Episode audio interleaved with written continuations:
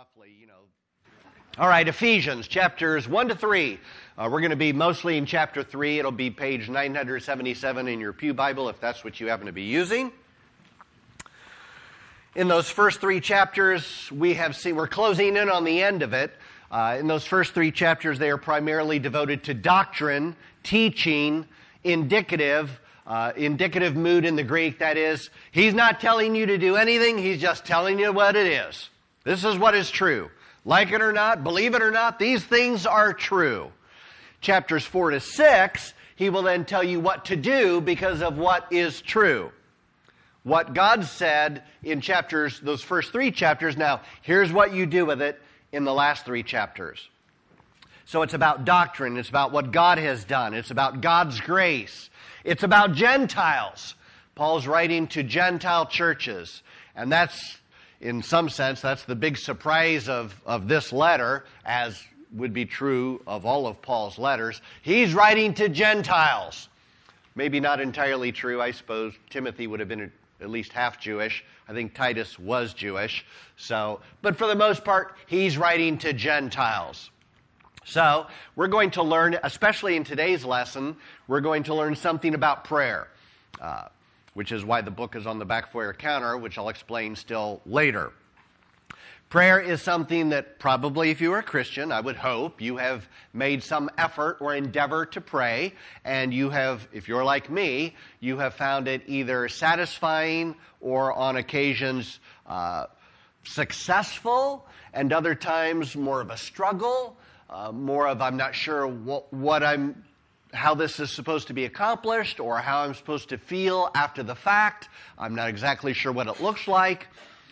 Prayer is not my strong point, but I can say the longer I've lived, the more I realize how necessary it is. Uh, a lack of prayer, I remember reading an article in Discipleship Journal a good number of years ago that said that the main reason why a Christian wouldn't pray is because of their pride because they think they can do it on their own. Uh, I oftentimes think I can manage on my own, and so prayer doesn't seem like the best use of my time. The longer I've lived, the more I'm convinced that could that is far from the truth. So we're going to learn something about prayer. I'm going to start with a quote by James Montgomery Boice, passed away in 2000. I think he was only 62 when he passed away. He'll show up on there in a minute. But James Montgomery Boice pastored 10th Presbyterian Church in Philadelphia. What a gift of Christ to the church. A wonderful individual, wrote some wonderful works, headed up some wonderful ministries, and was wholly committed to keeping the church on course with what God said was true in His Word. So, regarding some of the questions we have about prayer, he writes this Our prayers do not get God to change His mind, of course. They would be dangerous if they could. I added the word disastrous. It would not only be dangerous, it would be disastrous if our prayers changed God's course. But it is striking that these or any other questions do not seem to have deterred the biblical writers from praying. On the contrary, the more aware they were of God's sovereignty or God's will, the more fervently they petitioned Him and you need no further example than Jesus himself on the earth. Jesus was, nobody knew the will of his Father like Jesus knew the will of his Father. And that all was being accomplished according to his perfect plan. And, and yet Jesus was wholly committed to prayer. He didn't resign himself to, well, whatever my Father's going to do, he's going to do. And what's the point of praying? He, he made it his habit to pray the Gospels tell us that, though it doesn't give us a daily prayer journal. He made it his habit to pray. So that's the quote we'll start off with. Now, in uh, chapter 3 and verse 14, Paul prays for the Gentile church. He starts off, For this reason I bow my knees before the Father. And you wouldn't be wrong if you said, if, if you'd read as a refresher the last three chapters this week, and you said, It seems to me that in those first three chapters of Ephesians, Paul is always wanting to pray. There isn't a lot of praying going on in those first three chapters because Paul gets sidetracked, or if you want to say he goes down a rabbit trail, he does. But there are at least two prayers. The first one came in chapter 1. We'll briefly allude to it in a moment. And now the second one comes in chapter 3. But they're not really sidetracks, and they're not really rabbit trails because he is writing the Ephesians, the Gentile churches, under the inspiration of the Holy Spirit. So this is by design. But uh, one of the reasons that prompted Paul to write the letter in the first place is he wants to pray for the church. But he can't just pray for the church without context. He keeps backing up and saying, But you need to know what God has done, and that's why I'm praying the way I'm praying. And so there's a, a fundamental connection between knowing what God has done and it results into what you pray. If you don't know what God has done, the doctrine part, you will pray for lesser reasons and it will be less satisfying. And it will be less reflective of what prayer is meant to reflect. The relationship would look something like this Our prayer is meant to be fueled by God's Word. It's meant to be fueled by what God has done, by, by the apostles' teaching, by what God has revealed. So that if I'm not spending time in His Word, invariably I'm going to have a hard time praying, or if I think I'm doing a good job praying, I'm probably not. Because prayer is meant to be fueled by what God has revealed. Prayer is best shaped and guided and then voiced by what God has already said, what God has already done, what God has already revealed. There's a necessary connection. Understanding what God has said, what God has revealed, what God has done, now I pray. Now I pray. Paul's prayers are not lengthy prayers. Uh, the two prayers that are recorded in those first three chapters of Ephesians, they're not lengthy prayers. And I'm not going to read the entire quote in the bulletin, but I want to read the first uh, third of it just because I'm afraid if you don't, you'll miss it. Some people don't read the bulletin that I labor over the better part of Tuesday. But at any rate, the quote in the bulletin from an English Puritan reads this way, and I had to clean it up a little bit because the Puritans sometimes use language uh, that is particularly difficult to understand. So I, I modernized it just enough. I think I kept the spirit of it. He writes, It is not convenient for ministers to be long in prayer usually, except upon extraordinary occasions sometime. Remember that one may more easily continue praying with devotion than others may continue hearing in silence, giving religious assent with good attention. Half hour prayers are too tedious and common with some men, which is their indiscretion, wearisome to all, liked of none. Well, Paul, when he prays, he does not weary us with his prayers. He, they are actually very short and very to the point. So on the back foyer counter, there is a book. There's 40 copies of it. So if uh, I don't want one, you know, if you got a big family, kind of spread the love around. We'll see. I, I need 40 copies to last, but these are available on the back foyer counter. Praying the Bible. This follows the model quite nicely of prayer is born out of God's Word. And if you're not sure what that looks like, it is an easy read. The print's large, the chapters are short, uh, and it does a really nice job of learning to pray what God has already done, said, and revealed. Those are available on the counter. All right. Another quote by John Stott said, It is in Scripture that God discloses His will, and it is in prayer that we ask Him to do it. When you understand, you know, Daniel prayed to a certain end of the book of Daniel because he knew what the Lord had promised about Israel's or Judah's exile coming to an end after 70 years. So he didn't say, well, God said it's going to be over after 70 years anyway. Why pray? It's because he knew what God had revealed by the prophets that Daniel said, that's why I'm going to pray, because God has already told me what he's going to do. God has revealed so much of his plan, yet in the future still, we're promised Christ is coming back in power and glory. That's a reason to pray. follow Paul's progression of prayer, or follow the progression of Paul's prayer. In Ephesians, those first three chapters, it looks like this. Chapter 1, Paul says, For this reason, because I've heard of your faith in the Lord Jesus and your love toward all the saints, I do not cease to give thanks for you, remembering you in my prayers. He's writing to Gentiles. He's heard about their faith. Uh, he understands their love toward all the saints. And for those reasons, or born out of that, he prays. What follows then in verses 17 to 23 are Paul, is Paul praying on behalf of those believers, and he's primarily pr- praying for their enlightenment. That they would understand their knowledge of God and what God has done. It's basically an awakening of the mind that you would understand what God is doing, what God has done.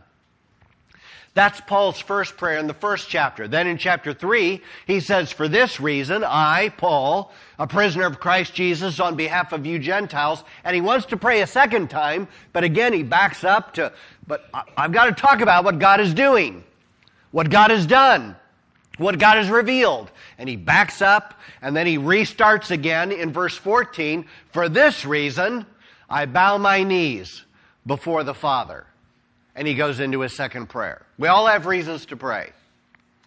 If your reason isn't born out of Scripture, it's not the best reason. If your reason isn't born out of Scripture, you will probably labor or search.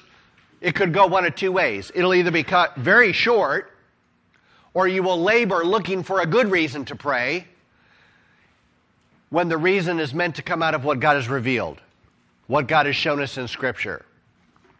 So Paul has his own reasons to pray. It looks something like this, and it's, it's really derived or identified by what he's written in those first three chapters of Ephesians. He keeps wanting to pray. He's given us two very short prayers for the Gentiles, and those, those prayers are couched in all that doctrine in those first three chapters of what God is doing. And I would summarize it by these two main emphases in the three chapters. Number one, God performs a mighty work of salvation in Christ, and that includes Gentiles. And because it includes Gentiles, and it's God's mighty work, and it's all about what He's done in Christ, Paul prays. He prays they would understand that, that their minds would be enlightened, that that would really hit home with them, and they wouldn't take it for granted. Don't think that you're special in and of yourselves, that you had this coming, that this wasn't a mighty work of God's grace. That could not be true. You were completely darkened, estranged, not near to what God was doing, and He brought you in. And He made you alive. So that's one emphasis. The second emphasis is then Christ creates one new man in Himself and reconciles both Jews and Gentiles in one body to God, the church. And that is very, if you boil it down to just a couple verses, that would be in chapter 2, verses 15 and 16, which read this way By abolishing the law of commandments, Christ abolished the law of commandments expressed in ordinances, that he might create in himself one new man in place of the two, so making peace and might reconcile us both to God in one body through the cross, thereby killing the hostility. So, God has done something in Christ for Gentiles, then Christ does something for Jews and Gentiles and directs it back to God, back to his Father. And for those reasons, you put all that together, and as you think about that and meditate on that and the significance of that, Paul has a reason to pray. Paul has a reason to pray, and so he does. That prayer is in verses 14 to 19 of chapter 3. It reads like this. Starting from the beginning. For this reason, I bow my knees before the Father, from whom every family in heaven and on earth is named, that according to the riches of his glory, he may grant you to be strengthened with power through his Spirit in your inner being, so that Christ may dwell in your hearts through faith that you, being rooted and grounded in love, may have strength to comprehend with all the saints what is the breadth and length and height and depth, and to know the love of Christ that surpasses knowledge, that you may be filled with all the fullness of God. That's Paul's prayer, and then he ends the cha- what we know is chapter 3 with a certain doxology. So that'll take us at least two weeks to get through the prayer, maybe three, but that's not entirely bad because next week is uh, the second Advent candle. The first one is the hope candle, the second one is the love candle, and Paul says some wonderful things about love in that prayer, which is timed very nicely for Advent week number two and love. He starts off, For this reason I bow my knees before the Father. When you bow your knees in prayer, it shows a certain, in Scripture, it's, it's associated with a certain intensity and humility and urgentness to bow your knees. Jesus in the Garden of Gethsemane, before he was crucified, he went into the garden and on his knees, he's pleading to his Father in heaven that if it be your will, let this cup pass, but if not, because nevertheless, it's not my will, but your will be done. But he was on his knees in the Garden of Gethsemane. King Solomon, who on, on one, by one standard, the standard of the Old Testament kings was David, because all kings are judged by the heart that David had for his Lord. But by the, if you want to judge simply by the a standard of success and notoriety, Solomon would be Israel's greatest king.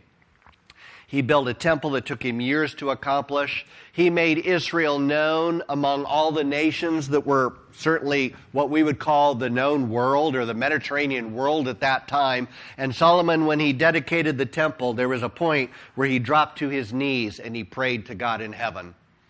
Because that temple means nothing if God isn't in it.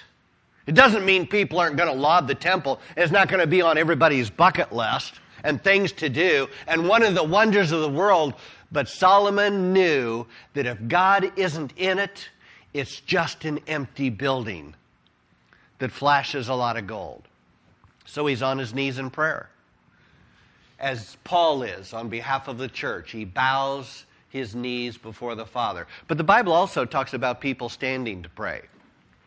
Jesus at Lazarus' tomb, he lifted up his eyes to heaven and spoke to his Father as he called out Lazarus from the grave. But he was standing when he prayed. In fact, it's most, I think, really all Bible commentators that have commented on it would say that the most standard way that a Jew would have prayed is standing. If you think of the Western Wall, uh, Americans sometimes call it the Wailing Wall, but in Israel it's the Western Wall. Uh, associated with the second temple, they're standing to pray at the western wall. They're not typically on their knees, they're standing to pray. In the Gospels, in Luke's Gospel, there's Jesus tells the story, or a parable, I suppose, of, of two men went to the temple to pray. One was a Pharisee, one was a tax collector. The Pharisee stood thus by himself and prayed and thanked God he wasn't like the bunch of you or me. And then the tax collector stood afar off and beat his breast. But he stood. He stood when he prayed. So, what does that teach us about prayer? What it teaches us is that we ought to pray. What it doesn't teach us is that the posture is of deep concern to God. God is more concerned about the posture of my heart than he is the posture of my body. And there may be a time in a season where you want to fall on your face or on your knees and implore God because of the urgency of the situation. Or it may be you stand and lift your, your hands in praise and thanksgiving as you pray, or you plead to God with your arms outstretched. But body posture is not prescribed in Scripture. What is prescribed is that God's people would pray. He says that he bows his knees before the Father. Father is a term of endearment, it's a, a, a familiar term, it's a, a loving term, uh, in that Paul addresses God as Father and not just as sovereign ruler. But it would be a mistake to think that that's all that is captured by the word Father, because while it is a term of endearment and a term that speaks of closeness, Father also, especially in Middle Eastern culture, which would certainly include Israel's culture, it's a term of authority, and right and prerogative to lead and guide and to put yourself under your father and to respect and honor his wishes and carry out his course for the family. It's all of that when Paul prays to Father, not just, oh, we're in good terms, I can get what I want. It's recognizing his leadership within the context of the group. And so, Paul, for this reason, I bow my knees before the Father.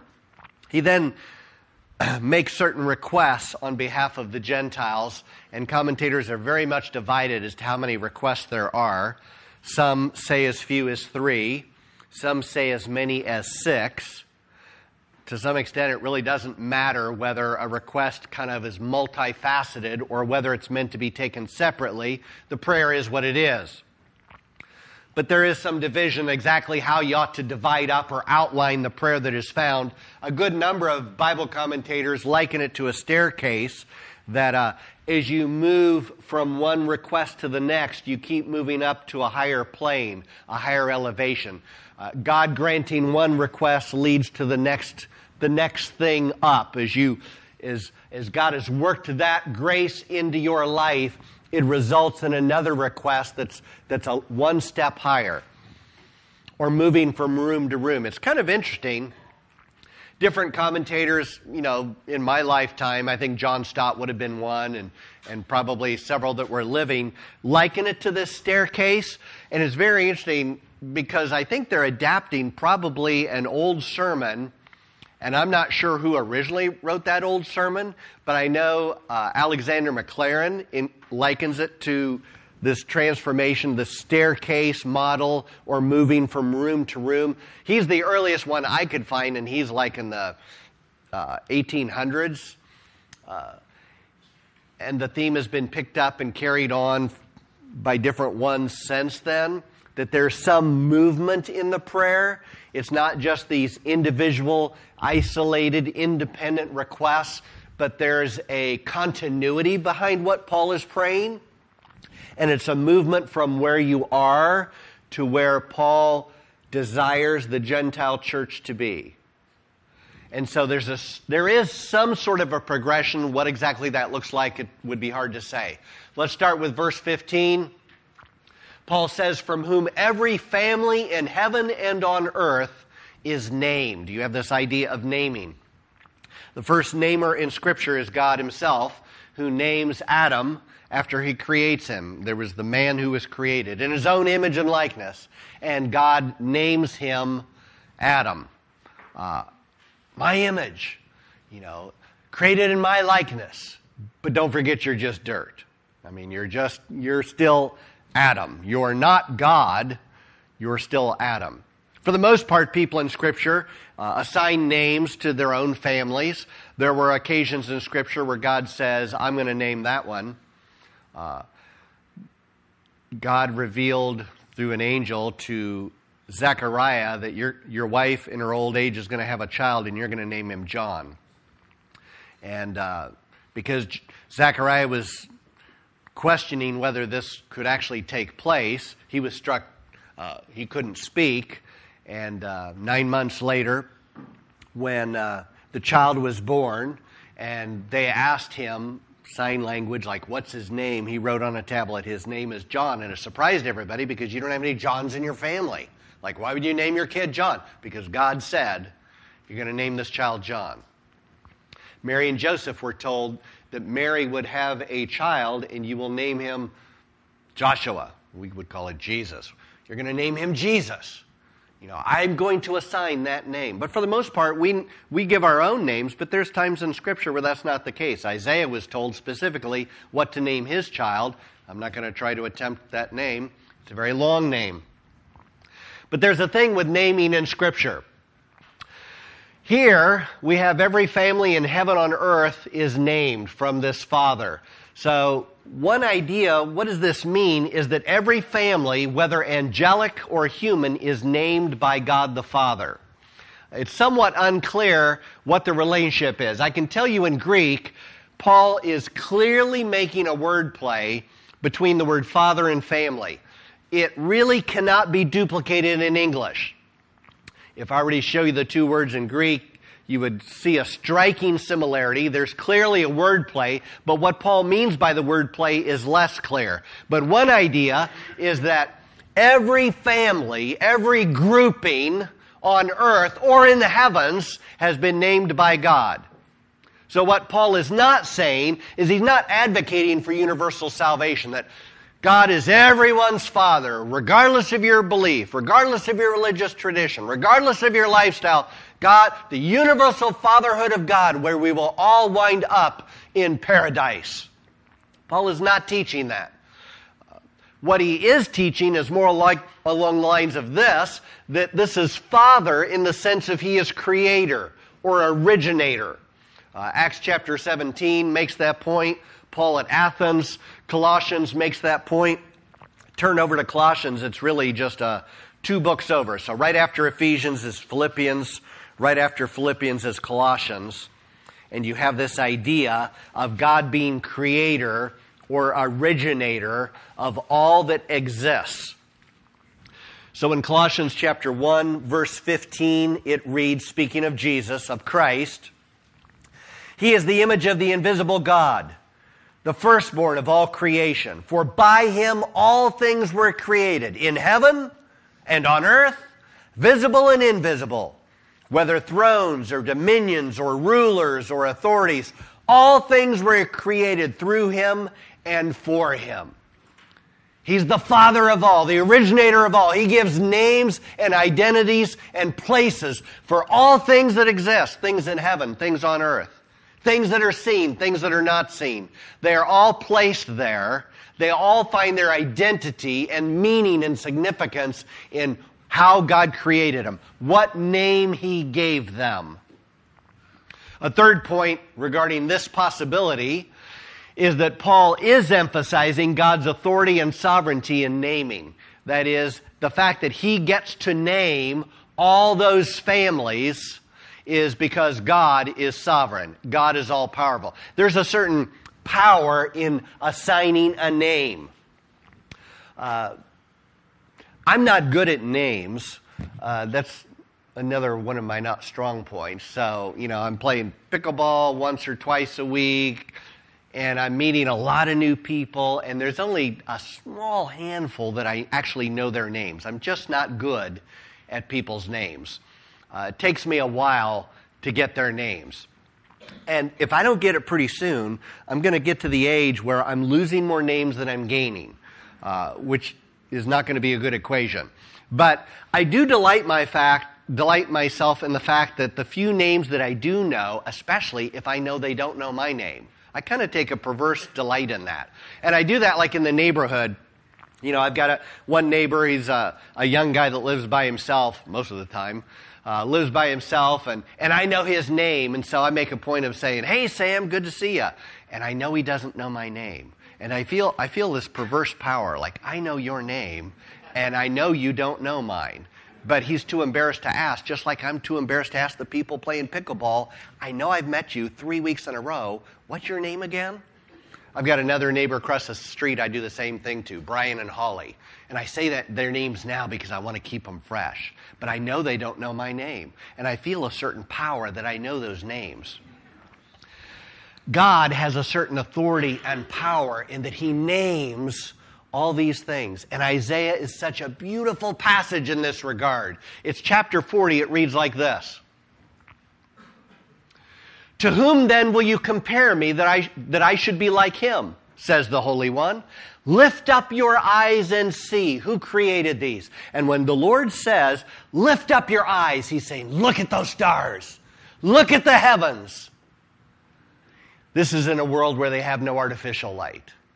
This is in a world where when it's night and there's no light of the moon, I can't imagine the stars they would see. So the Lord says, Lift up your eyes on high and see. Who created these?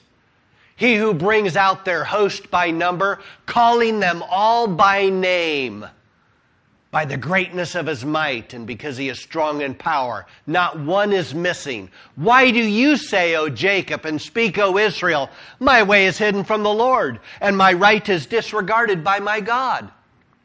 The Lord is saying, How could you think I would not know you?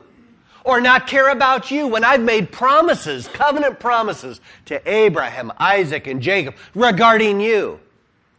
I'm the one who's named every, all the starry hosts, which suggests his power, his control, his authority. He knows them all by name. He certainly hasn't forgotten Jacob. So he goes on to finish. Have you not known? Have you not heard? The Lord is the everlasting God, the creator of the ends of the earth. He does not faint or grow weary. His understanding is unsearchable. He gives power to the faint, and to him who has no might, he increases strength. Even you shall faint and be weary, and young men shall fall exhausted, but they who wait for the Lord shall renew their strength. They shall mount up with wings like eagles. They shall run and not be weary. They shall walk and not faint. The reason why a believer in the Lord Jesus Christ can have hope, can have confidence, can have assurance, is because our God names everything that's in existence. He knows it all by name. He hasn't forgotten about His church. However small, or however large or obscure it may seem to be, He knows us by name. A second possibility, because we're not sure what is meant, but a second possibility would say, however, the context of that statement in verse 15, the context favors limiting what Paul says not to every family on heaven and earth, but to a single family to just one family. That is the church family. So the, it's, in some sense, it's probably, probably the, if you're, inter, if you're translating the Greek text, the first position is probably better. But if you're looking at the greater context, I think the second possibility is actually the stronger argument. So the New King James translates verse 15 this way From whom the whole family in heaven and earth is named. It doesn't matter whether it's believers who have already uh, fallen asleep, who've already died, whether they've rested in the grave. They're in heaven, but they're part of the same one family as those of us who are still living. The New International Version adds a little bit yet to that. It reads this way From whom his whole family in heaven and on earth derives its name. So it's not talking about God's authority over everything that he's created, but it's talking about his intimate authority over those that belong to the church. Those belong, that belong to this one family, whether in heaven or on earth. There's a certain power and authority to what God is doing. This has been Paul's theme all along through Ephesians. We spent last time last week talking about all the together with. We've been raised together with Christ. We've been seated together with Christ. We're uh, now united with Jews in this together one thing called this body, called this church. It's all this togetherness. Jew, Gentile, both reconciled to God by Christ to the Father. All that togetherness, this, this one theme, one church. Chapter 4, you're going to see the same thing. There's one church. One baptism, one Lord, one God, one church. And so Paul may be emphasizing that. Both choices are good. Both make true statements. Which one Paul actually means to say, we'll have to wait. So the first request specifically is this that according to the riches of his glory, he may grant you to be strengthened, which is the main idea, that we would be strengthened with power through his Spirit in your inner being. I think the word so really should not, it's not in the, shouldn't be translated. There's no word, corresponding word in the Greek. Uh, grant you to be strengthened with power through His Spirit in your inner being that Christ may dwell in your hearts through faith. So this idea of being strengthened comes by God's Spirit. God ministers chiefly to His church by His Spirit and by His Word. God's Spirit takes God's Word and He strengthens us. He strengthens you as a believer. He strengthens us as a church by His Spirit through His Word. So again, there's a connection. If I'm not in God's Word, God's Spirit is not in a position to strengthen me the way Paul is praying. God's Spirit uses God's Word to strengthen. It's according to His riches. Warren Wiersbe uh, I don't have the dates when he passed away. It wasn't all that long ago. But Warren Wiersbe wrote a set of commentaries all in the New Testament. They're kind of devotional. They're not real heavy commentaries. He did a lot of the Old Testament. Every commentary Warren Wiersbe wrote uh, was a B word. Be encouraged, be strengthened, be uh, comforted, be whatever. He would take a theme of the book. Well, for Ephesians, his commentary is entitled Be Rich.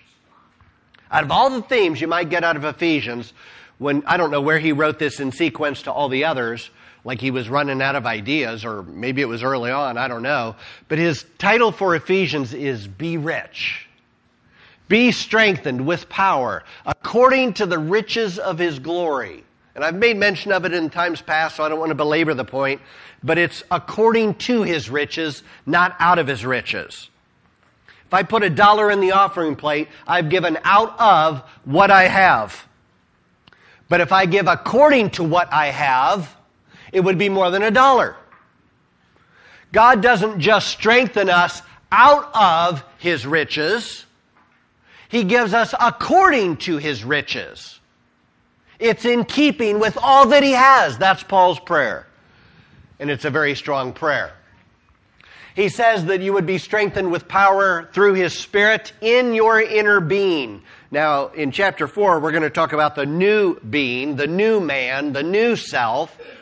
The new man or the new self is not the same as your inner self, your inner being. Now, I'm going to have to save this for chapter 4 because we don't have that much time, but briefly, it would, one way to describe it would look like this out of Corinthians. Paul says, We do not lose heart. Though our outer self is wasting away, our inner self is being renewed day by day. For this light and momentary affliction is preparing for us an eternal weight of glory beyond all comparison, as we look not to the things that are seen, but to the things that are unseen. For the things that are seen are transient, temporary, but the things that are unseen are eternal. So the inner self is the, the part of you that doesn't die when your body is laid in the grave. The outer self is wasting away. The inner self, who you are on the inside that you can't see, your personality, I'll, I'll, assign certain components to it, that is being renewed and transformed every day, strengthened by God's Spirit according to his riches. Another way to look at it would be this from uh, technical commentary, Zondervan exegetical commentary. The relationship between the inner self and the new self, which is in chapter 4, is best understood by seeing the inner self strengthened so that it more closely approximates the new self. If you think this is hard, just be glad we're not in Romans 7. But we'll talk about that more in, in a little bit better detail when we get to chapter 4 next year. The inner self has to do with your mind, your conscience, and your will. Paul is praying that our minds would be flooded with what God says is true. And we would stop thinking according to our own estimation of things.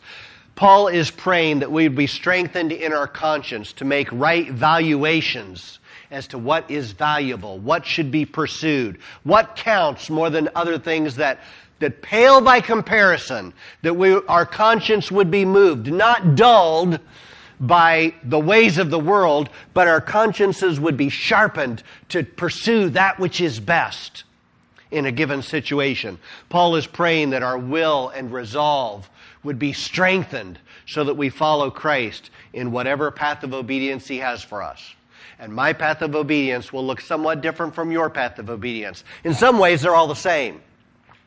We're called to Scripture. We're called to prayer. We're called to live out our faith in meaningful ways. But in some sense, those paths of obedience differ a little bit. God doesn't have every Christian walk the same path of obedience, but He will call you to walk a path. And you do need resolve to follow that path in obedience to His commandments. And I see I am out of time. I thought I would get just a little bit further. So I'm going to break it off here. What are your comments and questions? Lori. Good question. So, what is the relationship between being strengthened through the Spirit and God's Word? That is, that is not just a thing for the, for the first century, it's for us.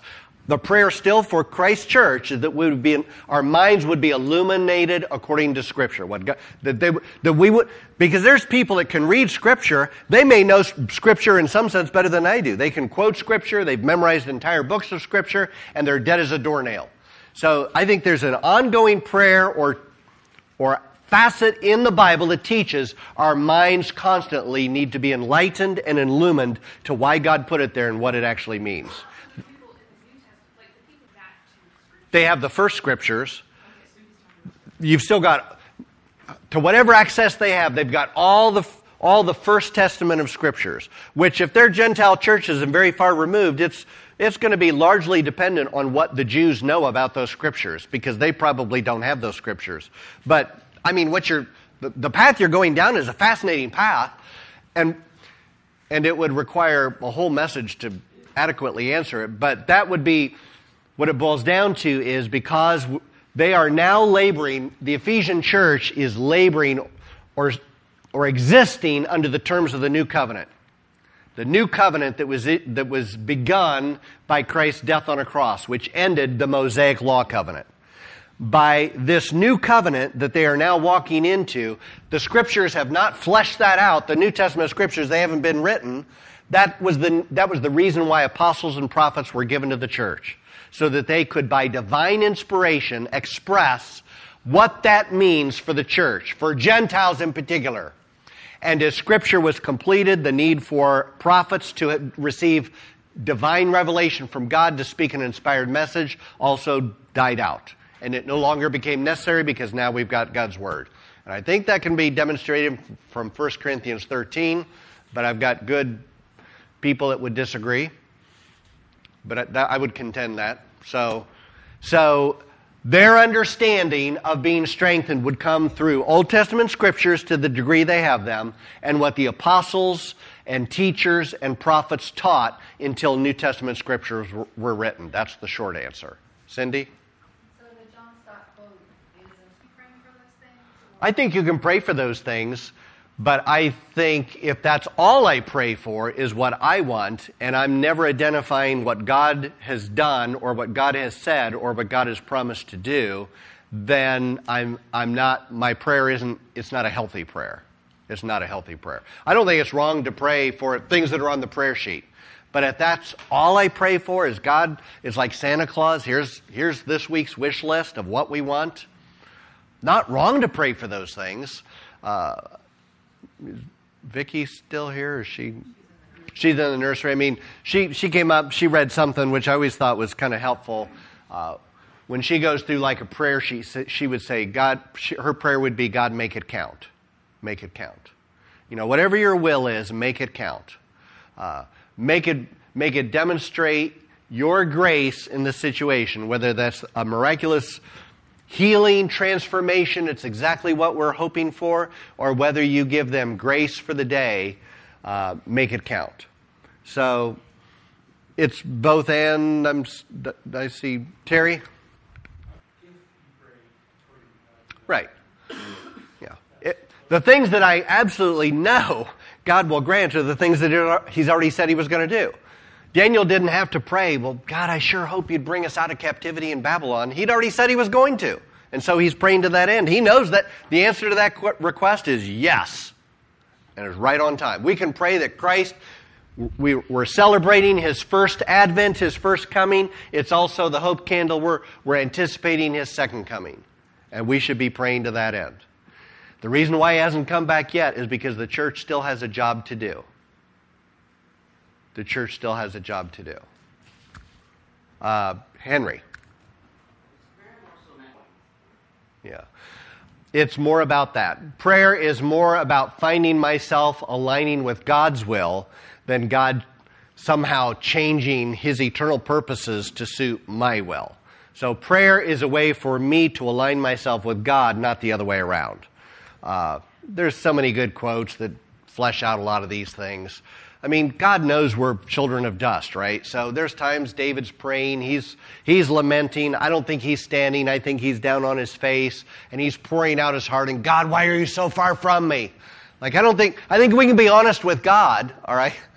I'm not saying we need to be very pious and put on this wonderful show that we know God's got it all in control, which He does. But that doesn't mean there aren't times you you get on your knees or you get on your face and, and you you cry out in despair and like God, you seem so far away right now. I think that's part of prayer too. I think it encompasses all of that. World, I'll get to, World Magazine, the podcast a couple weeks ago. Wendy Williams, I think her name is. She does every Monday. She has a little snippet on there. I could play that three minute clip for you, and I would be tempted to do it, except I would be so in trouble because you would all be crying. It is so heart wrenching, but it is so true. Uh, I listened to it three or four times, and every time I listen to it, I'm like wiping tears away, like, oh my goodness. But it's honest, genuine prayer. And she captures very nicely what does it mean that we go to God in prayer, and yet God, in His wisdom and His power, always does what is best. She wrestles through that in a little personal story that is so powerful. Rod. yeah. I mean, that's a wonderful way to introduce a lot of prayers, right? To work through. I mean, Galatians, well, Philippians, Ephesians, Philippians, and Colossians are the basis of a lot of really good prayers, which that book that's free on the back foyer counter, it's there so that you will learn to pray exactly what is in Scripture. And it's so much more meaningful. It's a good time of year to do it because if you make New Year's resolutions and you're like, one of the things I'd like to work on is prayer, that would be a great book you could read easily in, in the month of December, and you're good to go in January. Let's stand and be dismissed.